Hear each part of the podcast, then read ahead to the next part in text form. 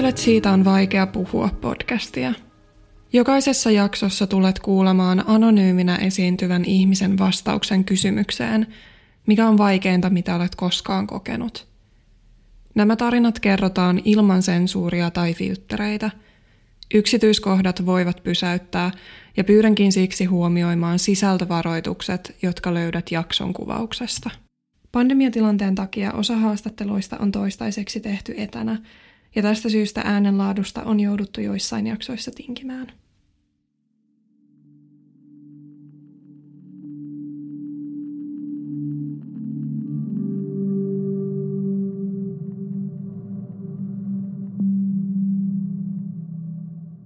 Silloin kun mä olin lapsi, niin mä olin tosi urheilullinen. Mulla oli tosi hyvät välit niin kuin kaikkiin mun niin kuin perheenjäseniin. Ja me ollaan niin kuin kaikki niin kuin perheestä ollaan ollut urheilullisia.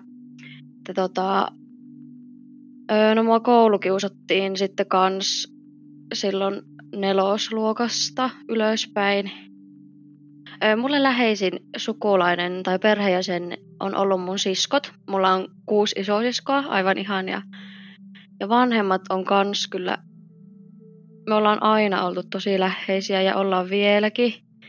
Ja sitten niin kuin sukulaisten kanssa mulla on tosi iso suku, mulla on tosi paljon serkkuja. Niin lapsuudessa oikeastaan niin kuin mun serkut oli mun kavereita. Oikeastaan tosi läheisiä niin kuin Öö, isovanhemmat kans, että nekin on tavallaan ollut aina niinku perhettä. Mä ja mun pappani niin oltiin tosi läheisiä, että mun isovanhemmat asuu siinä ihan lähellä mun vanhempia ja mun lapsuuden kotia. Niin, niin tosi paljon vietettiin siinä sitten niinku aikaa yhdessä ja lapsena just leikittiin mummolassa ja oli sukulaisia serkkuja ja että oli niinku tosi hyvät välit ja semmoinen niin kuin lapsi-iso-isäsuhde ollut kyllä. Mun pappa on luonte- luonteeltaan semmoinen tekevä, että se, se tekee tosi paljon. Ja, tai enemmänkin ahkera, ahkera tekemään ja se on lämmin sydäminen. Mä muistan sen lapsena lämmin sydämisenä, että siltä sai aina karkkia, jos kotona ei saanut. Kesällä niin meillä juoksenteli aina pihalla niin kuin, niin kuin kaneja ja, tai siis pupuja. Niin, niin tuota, niistä sitten aina papan kanssa niin kuin juteltiin ja että olisi niin kuin ihana saada niin kuin lemmikkipupuja tämmöistä. Niin sitten silloin talvisaikaa, kun tapahtui tämä, mä muistan tästä sen, että oli talvi, oli lunta ja pimeää. Mä en, en, en tiedä, että oliko niin kuin marraskuuta vai olisiko ollut jo tammikuuta, mutta oli kuitenkin pimeä. Ja mä olin kymmenvuotias, noin, ja mä olin meidän pihalla niin, niin hiihtämässä. Mä halusin käydä mun papaan luona katsomassa, että mitä se hommaili. Sillä oli niinku puuverstas, missä se aina teki kaikkia kyniä ja kelloja ja kaikkia tämmöisiä puujuttuja. Menin käymään ja pappa otti mut syliin ja se kertoi mulle tarinaa just näistä pupuista. Ja samalla se kosketteli niin kuin alhaalta. Ja mä en muista siitä hirveästi, että se oli jotenkin niin hämmentävää ja ei niin lapsi vielä ymmärrä, että mitä se tarkoittaa, niin mä sitä lähdin vaan pois. Mä vaan lähdin pois. Mä en muista yhtään, että, että sanoinko mä edes papaalle mitään tai tai miten se tilanne meni, mutta mä lähdin pois.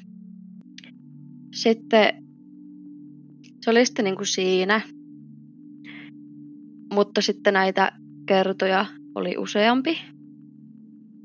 Ja ne kaikki meni samalla tavalla, että mä olin yksin ja mä menin käymään sitten papan luona ja se toistui samalla kaavalla.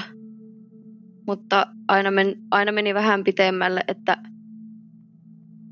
ensin se oli vaan pintapuolista koskettelua, mutta sitten toisella kerralla taisi mennä jo ihan niin kuin pikkuhousujen päälle ja alle.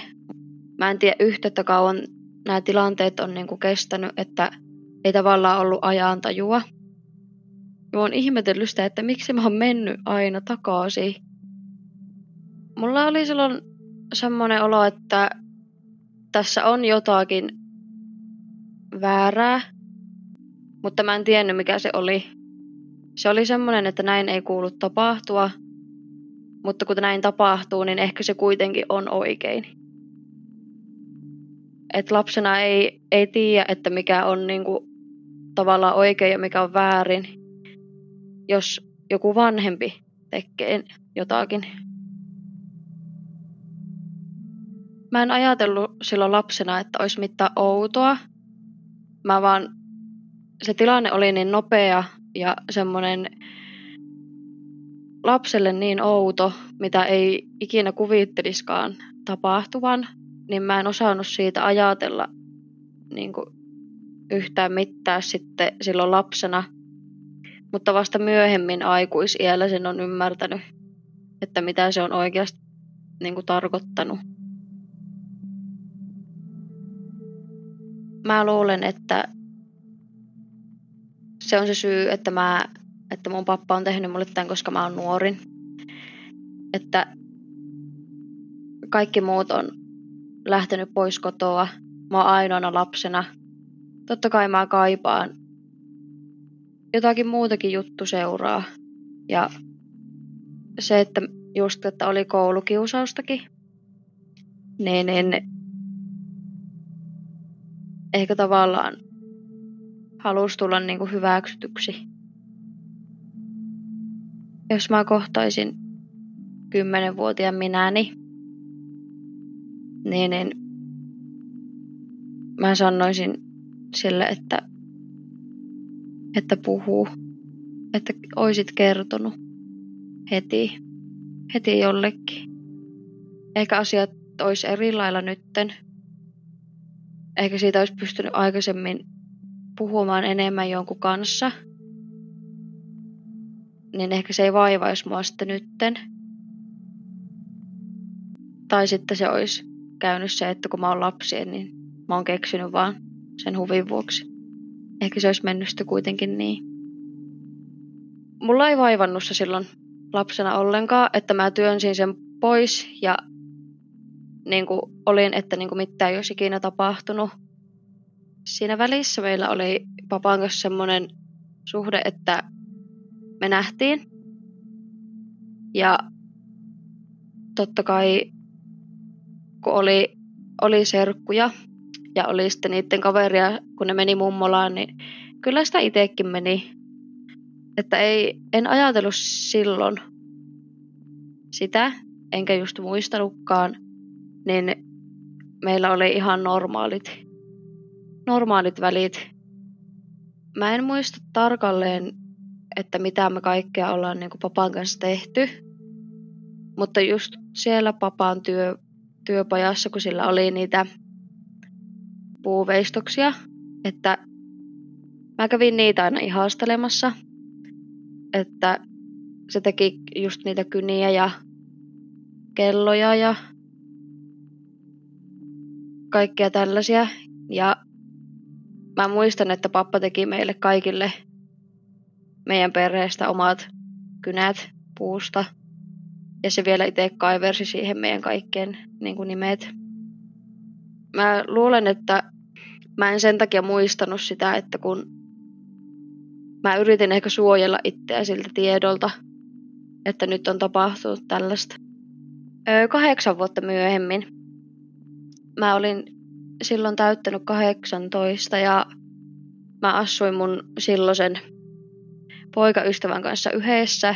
Mä kävin ammattikoulua ja mä tuota, olin menossa niin kuin, tuota, kotiin ja mulla niin, niin bussissa tuli tämä ajatus yhtäkkiä mieleen. Niin mä, en, mä en muista yhtään, että mikä mulla olisi edes soinut kuulokkeissa. Että olisiko se tullut tavallaan jostain biisin sanojen kautta. Niin kuin jotenkin. Mutta silloin se vaan tuli ja mä alkoin sitten itkeä. Mä alkoin itkemään. Ja mä en edes, silloin mä tajusin, että mä en ole edes muistanut koko asiaa. Että miten mä oon voinut unohtaa jotakin näin isoa. Ja sitten pikkuhiljaa mulla alkoi tulemaan niitä, niitä palasia siitä hetkestä, että mitä tapahtui ja milloin tapahtui. Ja niin, että miksi. Ja silloin mä kerroin ensimmäisen kerran siitä sille mun silloiselle poikaystävälle. Mä menin koulusta kotiin ja mä ootin, että se mun poikaystävä tulee töistä. Ja mä sitten sanoin, sanoin sille, että mä en ole muistanut tämmöistä asiaa, mutta että mä oon kokenut hyväksikäyttöä lapsena. Ja mä kerroin hänelle sitten, että, että mun pappa on kosketellut mua, että tää ei niinku, että tää ei ole niinku ok. Että tää tuntuu nyt niinku tosi pahalta ja että että mulla oli niinku pakko kertoa, mutta sitten mä niinku sanoin hänelle, että mutta ei kerrota kellekään. Että annetaan olla. Että jos mä en ole muistanut sitä aikaisemminkaan, niin mä voin unohtaa sen nyttenkin. Öö, hän reagoi silleen, että se kuunteli ja se lohdutti, kun mä itkin. Mutta sitten me annettiin sen asian olla.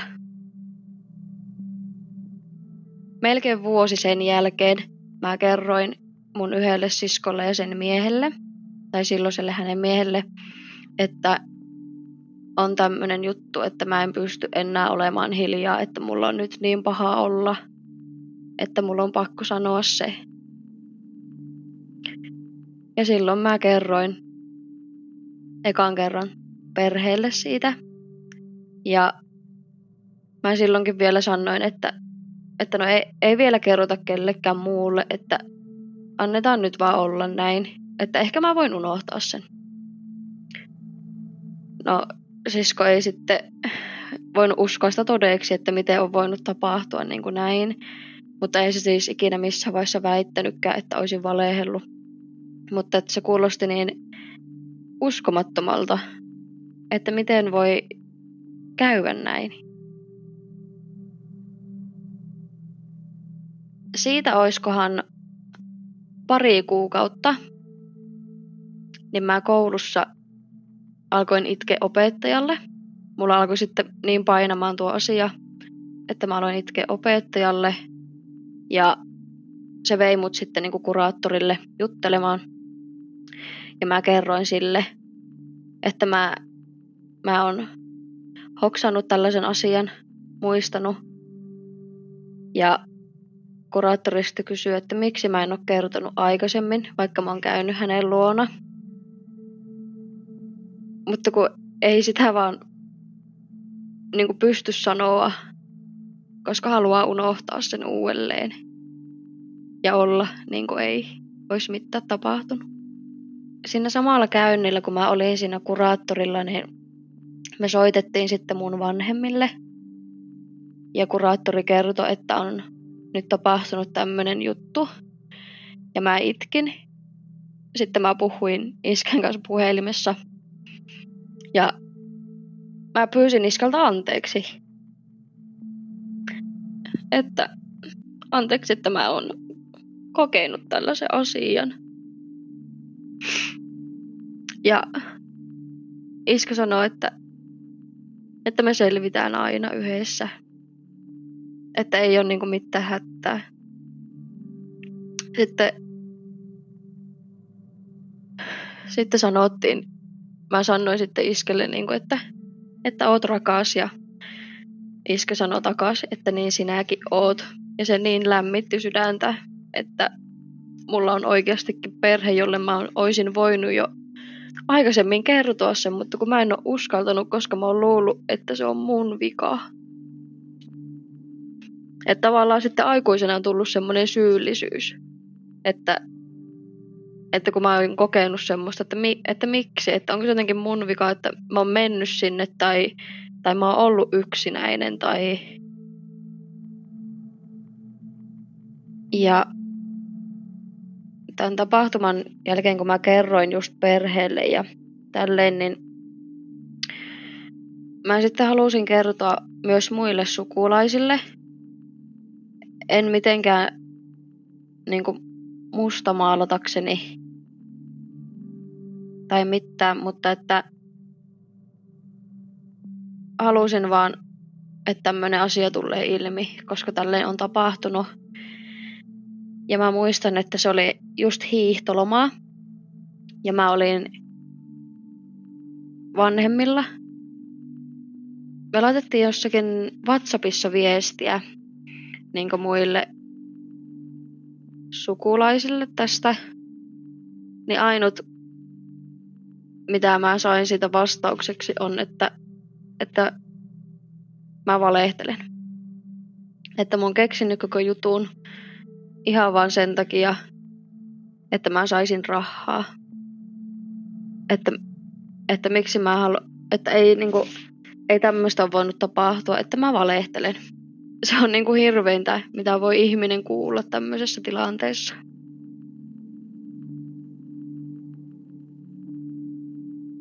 Silloin mulla oli kaksi parasta kaveria. Ne oli mun serkkuja, niin mä katkasin niihin silloin välit, koska ne ei uskonut mua ja ne luuli, että mä valehtelen. Ja sen jälkeen mä en ole ollut tekemisissä kenenkään sukulaisen kanssa.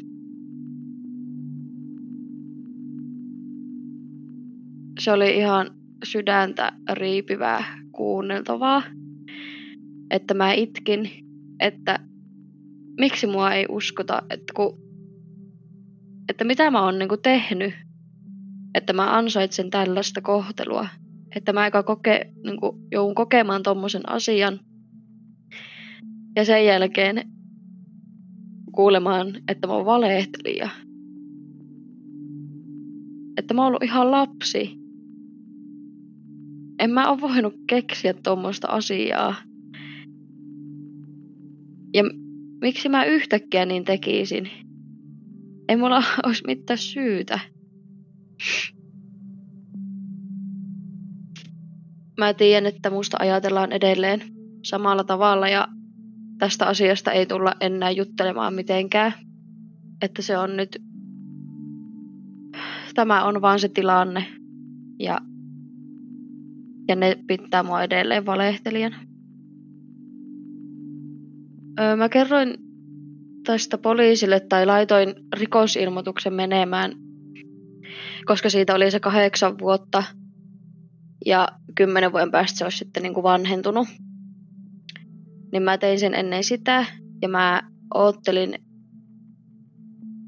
oottelin jonkun aikaa, varmaan puolisen vuotta.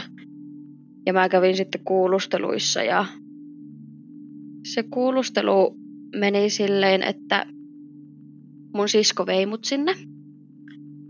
Mutta mä halusin mennä sinne huoneeseen yksin, vaikka mä olisin saanut ottaa siskon mukaan. Kun mä ajattelin, että mä en halua puhua tästä hirveästi mun perheelle, koska mä en aja, halua aiheuttaa huolta. Niin mä kerroin poliisille, että miten tää meni. Ja totta kai mä olin siihen rikosilmoitukseen jo kirjoittanut, mutta se poliisi sitten kyseli niin kuin tarkempia, tarkempia tietoja, että miten se tapahtui ja missä ja milloin. Ja niin kuin sanoinkin tuossa aikaisemmin, että se oli se talvi ja se tapahtui siellä papan työpajassa tai siellä ja se tapahtui monta kertaa. Ne poliisit oli tosi kivoja, ne kuunteli, eikä ne missään vaiheessa näyttänyt siltä, että niitä ei kiinnosta, vaan ne otti asian tosissaan ja mulla jäi heistä tosi lämmin, lämmin olo. Se laskettiin lapsen seksuaaliseksi hyväksikäytöksi. Että se ei ollut edes törkeä hyväksikäyttö, vaikka mä olin kymmenen ja mun pappa oli seitsemänkymmentäkahdeksan. Siitä meni varmaan kans joku puoli vuotta tai enemmän, että pappa oli käynyt. Mä muistan, mä soittelin niin kuin poliisilaitokselle, että mitä tässä tapahtuu ja onko tästä nyt jotakin uutta ja onko jo toinen osapuoli käynyt kuulusteluissa. Ja ne ei voinut silloin kertoa niin kuin mitään tietoja. Mutta sitten mä sain kotiin postin, joka oli poliisilaitokselta. Siinä oli siinä luki se, mitä mä olin kertonut. Ja sitten siinä luki mun papaan versio, jossa se sanoo, että se on vaan kutiittanut mua. Ja asia ei tietenkään etene tai edennyt enää mihinkään, koska se oli sanaa sanaa vastaan ja sille ei voinut enää tehdä mitään. Että mulla tavallaan piti nyt vaan alkaa oppia elämään sen asian kanssa. Että se tulee olemaan vaan näin. Mulle tuli yllätyksenä se, että se kielsi tapahtuman poliiseilta, koska se oli sitä ennen myöntänyt sen mulle. Joo, mä muistan nyt, että mä kirjoitin papaalle kirjeen, jossa mä kysyin, että muistaako se tätä tapahtumaa. Mä kirjoitin sen kirjeen sen takia, että se helpottaisi mun omaa oloa. Silleen, että mä haluan kertoa papaalle, että tää vaivaa mua ja että mä muistan tän. Että mä en, un- et mä en ole unohtanut tätä. Ja se soitti mulle ja puhelimessa myönsi, että näin on käynyt. Että ethän tee tästä ilmoitusta.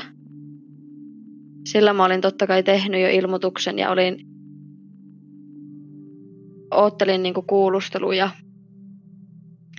Ja sen jälkeen mä en oo papan kanssa puhunut. Että mulle tuli yllätyksenä se, että se kielsi sen. Se valehteli poliiseille. Mulla tuntui se tosi pahalta, että jos sä pystyt tekemään jollekin ihmiselle näin kauheita asioita ja myöntämään omat teot tälle henkilölle, niin miksi sä meet valehtelemaan siitä vielä poliiseille? Se rikosilmoitus, kun siitä ei tullut, tullutkaan mitään. Mä en oottanutkaan, että mä saisin mitään korvauksia tai mitään. Mua harmittaa se, että, että miten... Miten se vaan tavallaan annettiin olla, että, että nuori ihminen kertoo näin ison asian ja sitten vaan se on sanaa sanaa vastaan eikä sille voi tehdä mitään. Niin se tuntuu niin kuin tosi pahalta, että miten on tavallaan jätetty niin kuin yksin sen asian kanssa. Että, että no asia nyt on näin ja lakaistaan se mato alle. Ja se ei missään nimessä pitäisi olla niin. Olisin kyllä ehkä toivonut jotakin muuta sen rikosilmoituksen suhteen. Niin kuin en korvausta, mutta edes sen, että pappa olisi myöntänyt sen, että se on tehnyt väärin. Mulla on aikaisemmin ollut vihaa niin kuin pappaa kohtaan siinä mielessä, että, että miten... Niin, että miten aikuinen ihminen voi tehdä lapselle noin, on sanonut ja on edelleen sitä mieltä, että sitten kun vapaasta aika jättää, niin mä en mene hänen hautajaisiin. Mulla ei ole tarvetta mennä sinne. Enkä mä koe, että mulla olisi niinku pakko tai mikään velvollisuuskaan, koska pappa on aiheuttanut mulle kipua. mitä mä koen vielä tänä päivänäkin, niin se ei ole sen arvoinen, että mä menisin muistamaan häntä. Ja mä en tehnyt sitä rikosilmoitusta sillä, että mä olisin saanut siitä rahaa, vaan mä tein sen sen takia, että mä haluan oikeutta siitä, mitä mä oon kokenut, niin kuin kaikki muutkin, jotka kokee jotakin tällaista. Niin mä haluan myös tavallaan olla esimerkki niille muille, jotka on kokenut tällaista, että tästä pitää puhua ja tästä pitää tehdä rikosilmoitus, koska tämä on väärin. Mä en tiedä, mitä mummo on tästä mieltä, että mä en ole jutellut hänenkään kanssa ollenkaan. Mutta mitä mä oon kuullut vanhemmilta, niin en usko, että on mitenkään vaikuttanut. En tiedä, johtuuko se sitten niinku uskonnosta, että, että mitä, tapa, ihan niinku mitä tahansa tapahtuu, niin ei, ei voi erota. Tai mä uskon, että, että mummokin luulee, että mä oon keksinyt tämän koko jutun. Mä itse asiassa näin pappaa aika vasta. Mä olin vanhemmilla käymässä. Mä äitin kanssa oltiin pihatöissä ja pappa tuli sitten äitille juttelee. Ja samalla sekunnilla mun, mun oli pakko lähteä pois. Mä lähdin sisälle ja mä sanoin sitten äitille myöhemmin, että mulla sattuu niin paljon nähdä sitä ihmistä. Ja mä sitten sanoin äitille, että nyt tänä vuonna mä oon alkanut näkemään painajaisia. Että tää on tullut nyt uudestaan pintaan. Että mä tavallaan oppiin elämään tämän asian kanssa.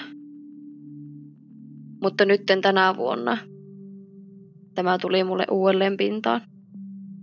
Ja mä oon nähnyt painajaisia. Mä en tiedä, miksi se on nyt noussut näin pintaan. Ehkä mä en ole vaan ikinä tarpeeksi hyvin sitä käynyt oikeasti läpi. Että mä lopetin kuraattorillakin käynnin heti sen jälkeen, kun mä valmistuin ammattikoulusta. Ja sen jälkeen mä en ole käynyt missä juttelemassa tästä.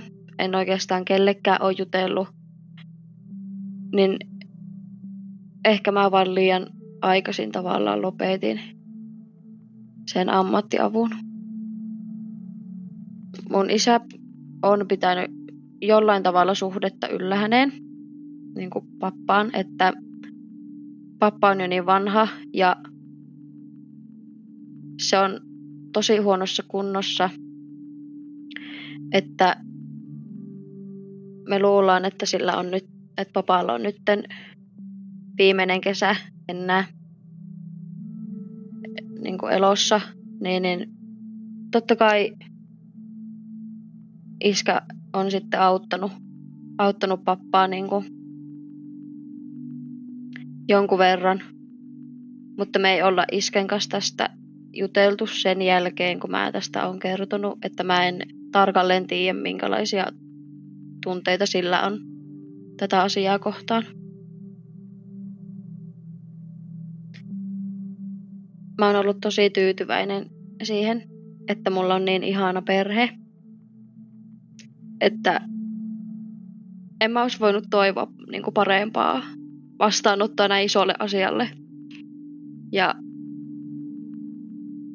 mä tiedän, että mä voin niille aina, aina puhua tästä, jos tuntuu, mutta taas se, että ei, en ehkä halua just aiheuttaa sitä huolta, mutta että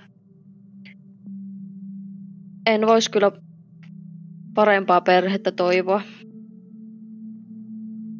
Mulle tota, on tarjottu aika hyvin keskusteluapua, mutta se oli silloin kuraattorin toimesta, että se, se näytti mulle erilaisia noita keskustelujuttuja, että missä voi käydä keskustelemassa ja että se oli joku niin kuin naisille semmoinen oma, oma paikka, missä on just näitä seksuaalirikollisjuttuja niin kuin naisille. Mutta mä en koskaan sinne mennyt. Ja silloin kun mä kävin siellä poliisikuulusteluissa, niin ne ei tarjonnut mulle minkäänlaista apua. Mä en ota henkilökohtaisesti, jos mä näen muita keskusteluja tai uutisia tämmöisistä hyväksikäytöistä tai tämmöisistä seksuaalirikollisuudesta, mutta mä koen siitä tavallaan semmoista niin kuin suuttumista, että miksi sitä luullaan valehteluksi. Ei se, ei se ole mitään huomion hakemista. Että joo, mä keksin tämmöisen tarinan, vaan se vaan on niin tavallaan ehkä yleistä, että näin tapahtuu.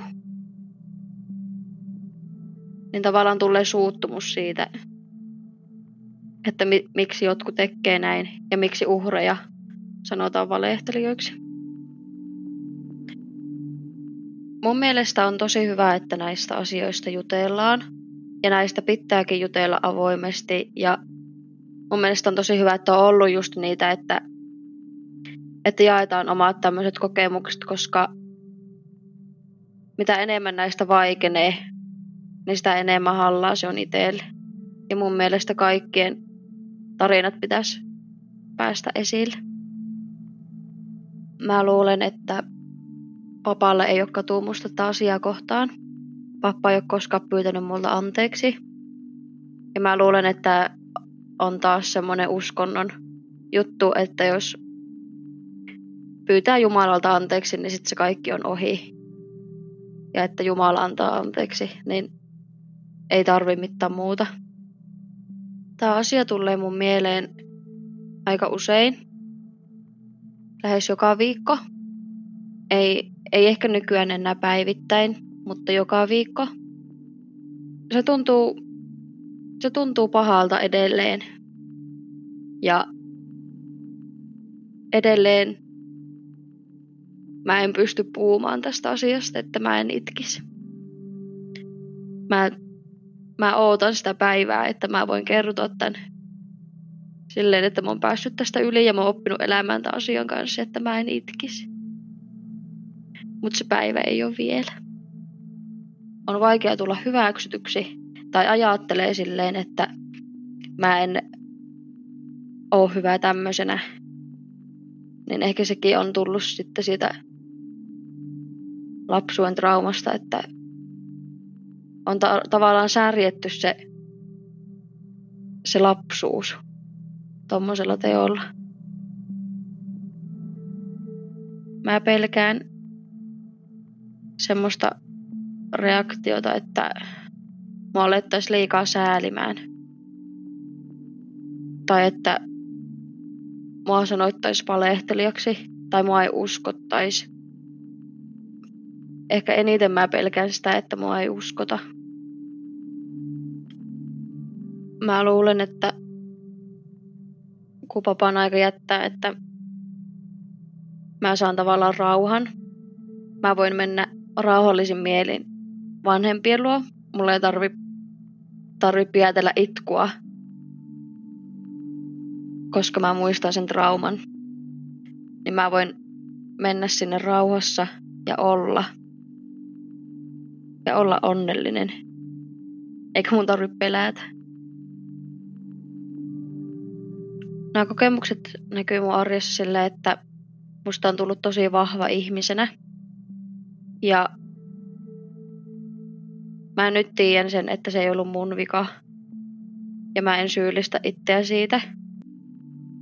Ja tää on kasvattanut mut ihmisenä. Ja musta on nyt tullut tämmönen kuin mä oon. Että mä oon tosi vahva ja,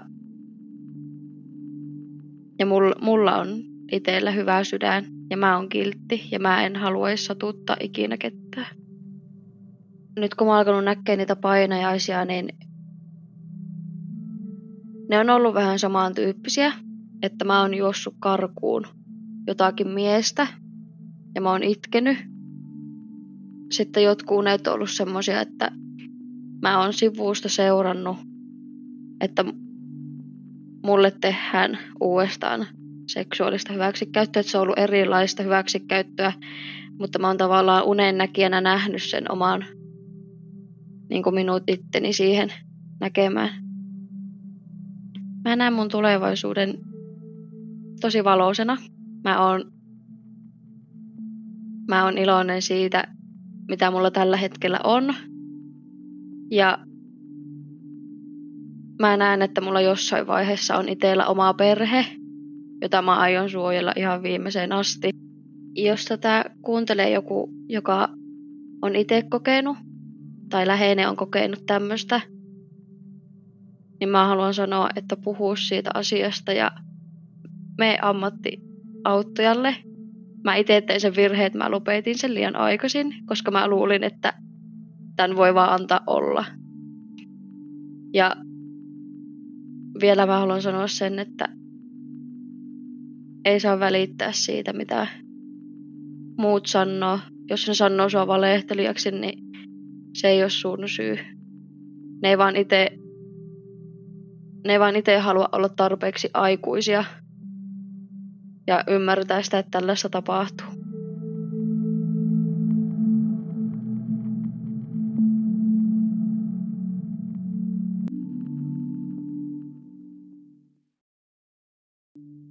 Olet juuri kuunnellut Siitä on vaikea puhua -podcastin jakson. Jos päivän aihe kosketti sinua, olen laittanut jakson kuvaukseen linkkejä, joiden avulla voit hankkia keskusteluapua. Suosittelen tutustumaan niihin. Jos haluaisit osallistua podcastiin ja kertoa oman tarinasi, voit lähettää hakemuksen osoitteeseen siitäonvaikeapuhua ät gmail piste com. Suurin kiitos jaksossa tarinaansa jakaneelle haastateltavalle. Siitä on vaikea puhua -podcastin löydät myös Instagramista nimellä Siitä on vaikea puhua. Sieltä löydät muun muassa kuvan esineestä, jonka haastateltava henkilö kertoi muistuttavan häntä jaksossa puhutusta aiheesta. Kiitos kun otit aikaa päivästäsi kuullaksesi yhden ihmisen tarinan. Ensi kertaan.